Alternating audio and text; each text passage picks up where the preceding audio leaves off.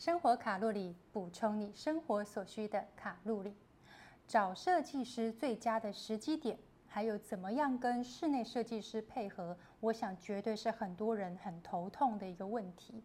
就算你曾经呢有找过设计公司，但是大部分的人他距离下一次再装修的话，都是很多年以后的事情。所以可能你曾经有经验，你第二次在找设计师的时候，已经事隔多年，你也。可能不太了解现在的状况是不是有重新的改变，那就更不用说完全没有经验的人，他真的会一头雾水，不知道该如何是好。那所以关于怎么样去找设计师，他的时机点，还有怎么配合呢？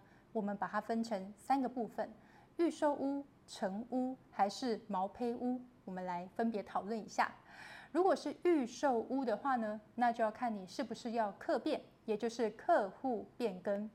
如果说呢，你对于原本建商的配置啊，没有什么不满意的地方，然后你的平数呢，实际平数也是大概在二十平左右，两房啊，那其实你不用太担心哦，因为在不改变空间单位数的情况之下，这样子的平数它本身就没有太大的一个调整的余裕，所以呢，你照建商原本的配置就 OK 了。但是如果你是已经很清楚的知道说，哎，我的隔间呢会减少，比方原本是三房，但是呢。大家应该都知道，现在很多的三房啊，根本就是硬隔出来的嘛。那个每一个房间小到可能真的只能放下一张单人床、一个书桌就结束了。所以如果说你今天其实是一个人或两个人要住的话，多半就会把这个三房啊，把它减少，变成一个正常的两房。那一间呢当卧室，一间可能就当更衣室或者是储藏室。那或者是说呢，像你的配电。比方说，你很喜欢烤这个蛋糕啊、面包，做这些烘焙类的，那很多时候呢，这些设备啊，它需要是两百二的这个电压，这时候你就可以事先提出来做增减。不然，如果说等到建商全部都盖好了，然后你墙壁才要拆，然后电要重拉，这个一来一往啊，就确实会造成时间、金钱的浪费，而且呢，也很不环保。又或者是说呢，你对于建商他提供的这个瓷砖，还有厨具的样式，你觉得哇，真的是很丑，真的没办法，我一定要换掉的话，那也就可以事先退掉。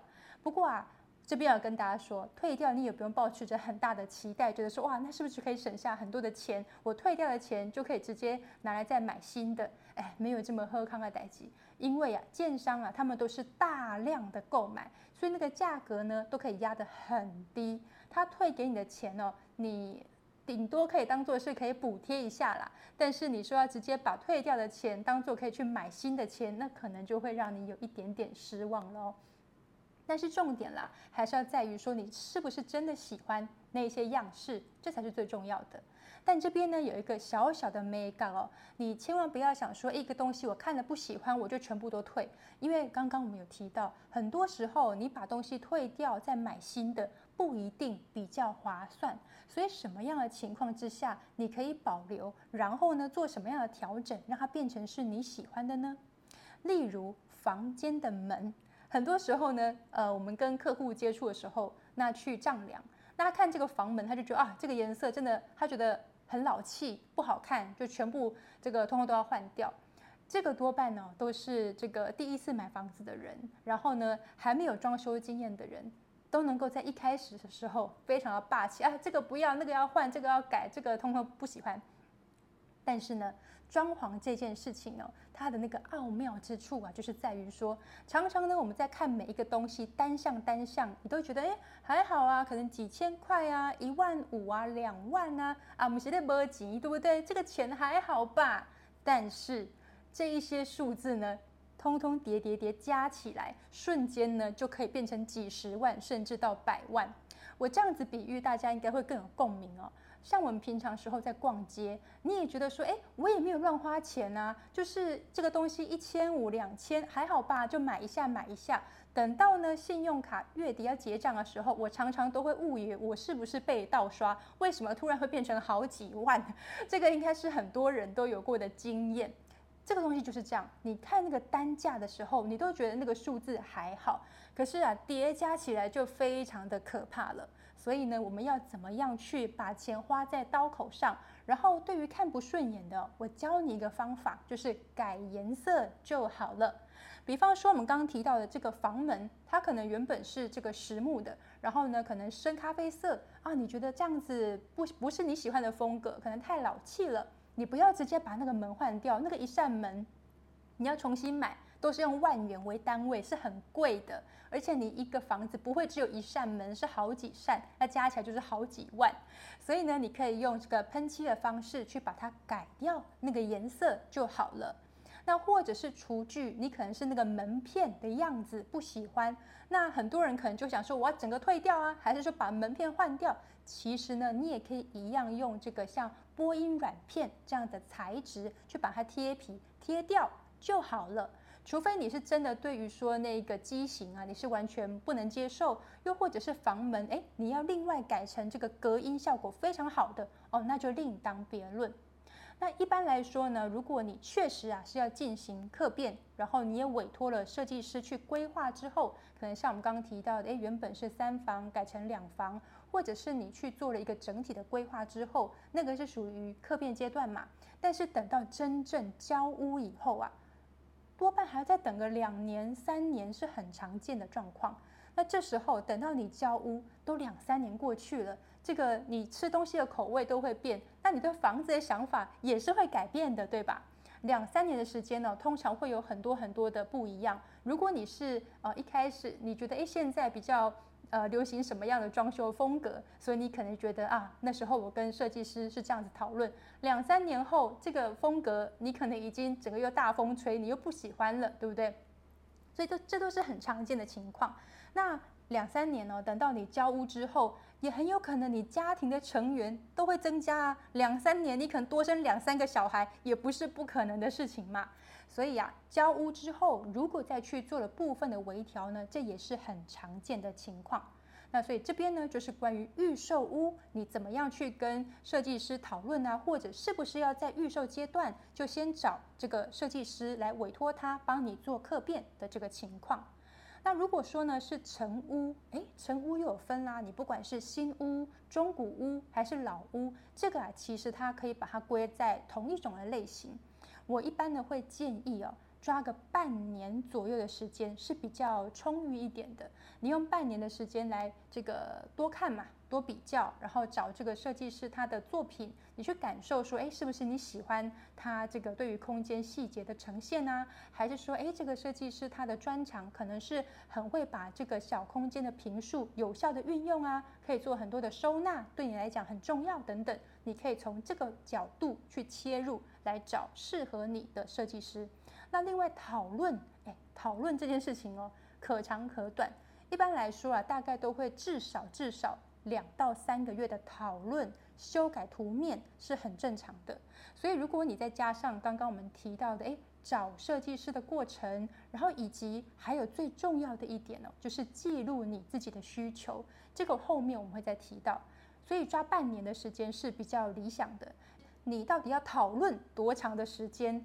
呃，跟你的平数也有关系呀。比方说，你今天是七十平，跟你今天是十五平，好了。这个细节也会不同嘛，所以时间就会有一些差异性。又或者你本身你真的是一个很难做决定的人，还是像我们有一些客户，他可能真的很忙啊，所以呃每一次讨论完，下一次要再约碰面，可能又隔一个月，每一次都是以一个月为单位，那个时间在过，很快的一下时时间就都没了。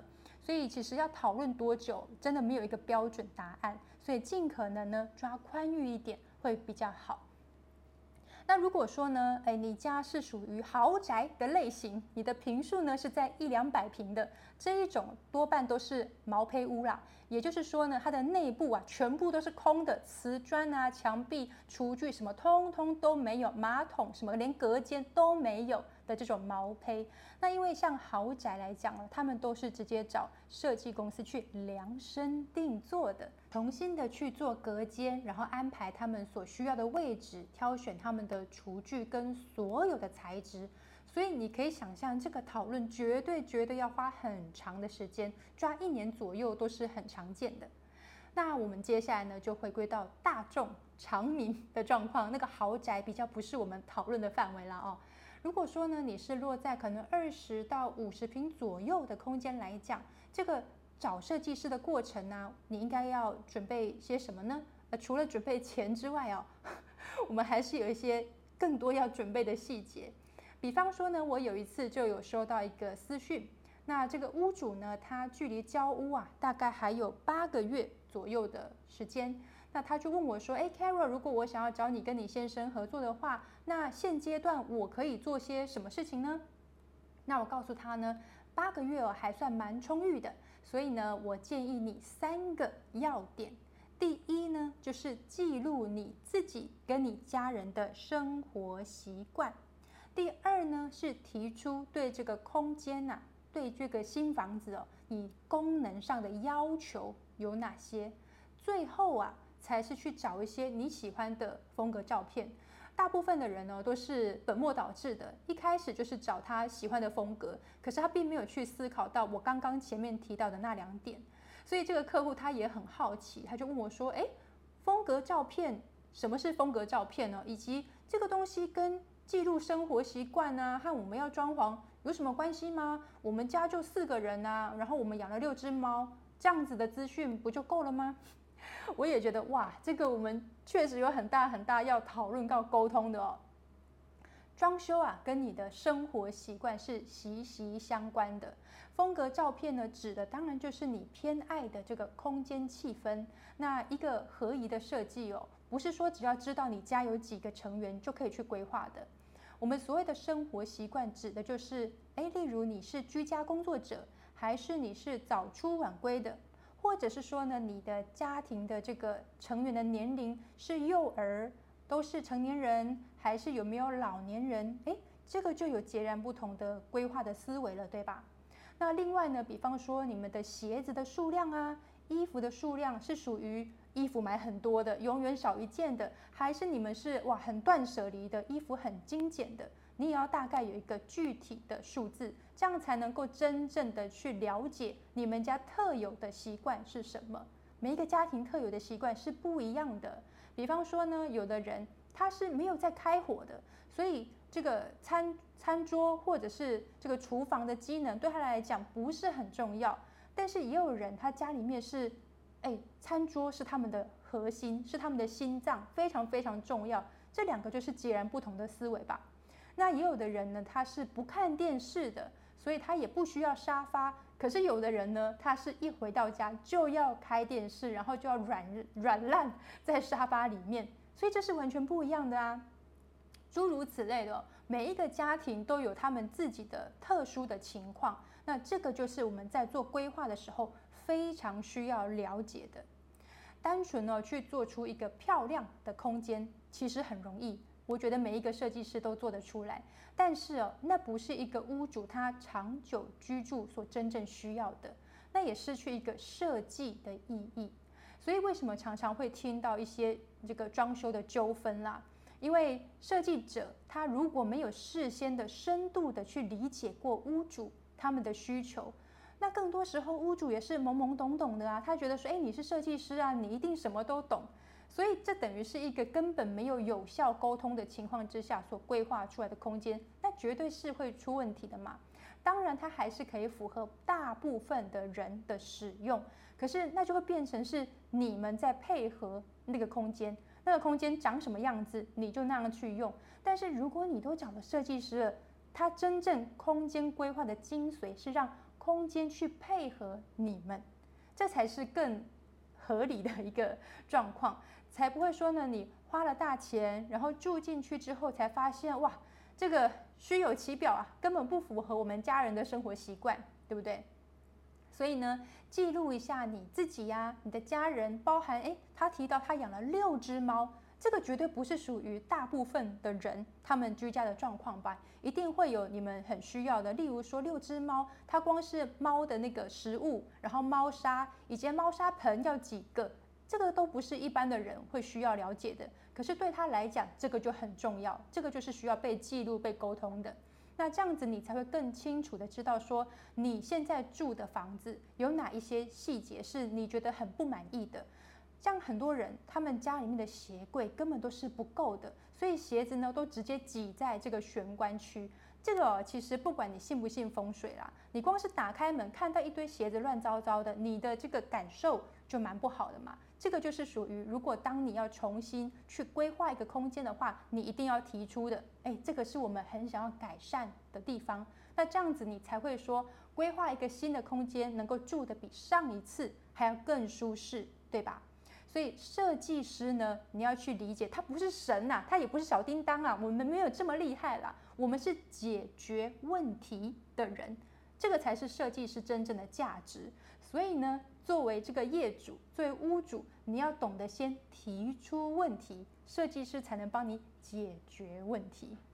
这个呢，就是关于我们今天的内容。那希望大家喜欢。那如果说有什么想要听的，也可以在私讯给我，我再跟大家做分享喽。拜拜。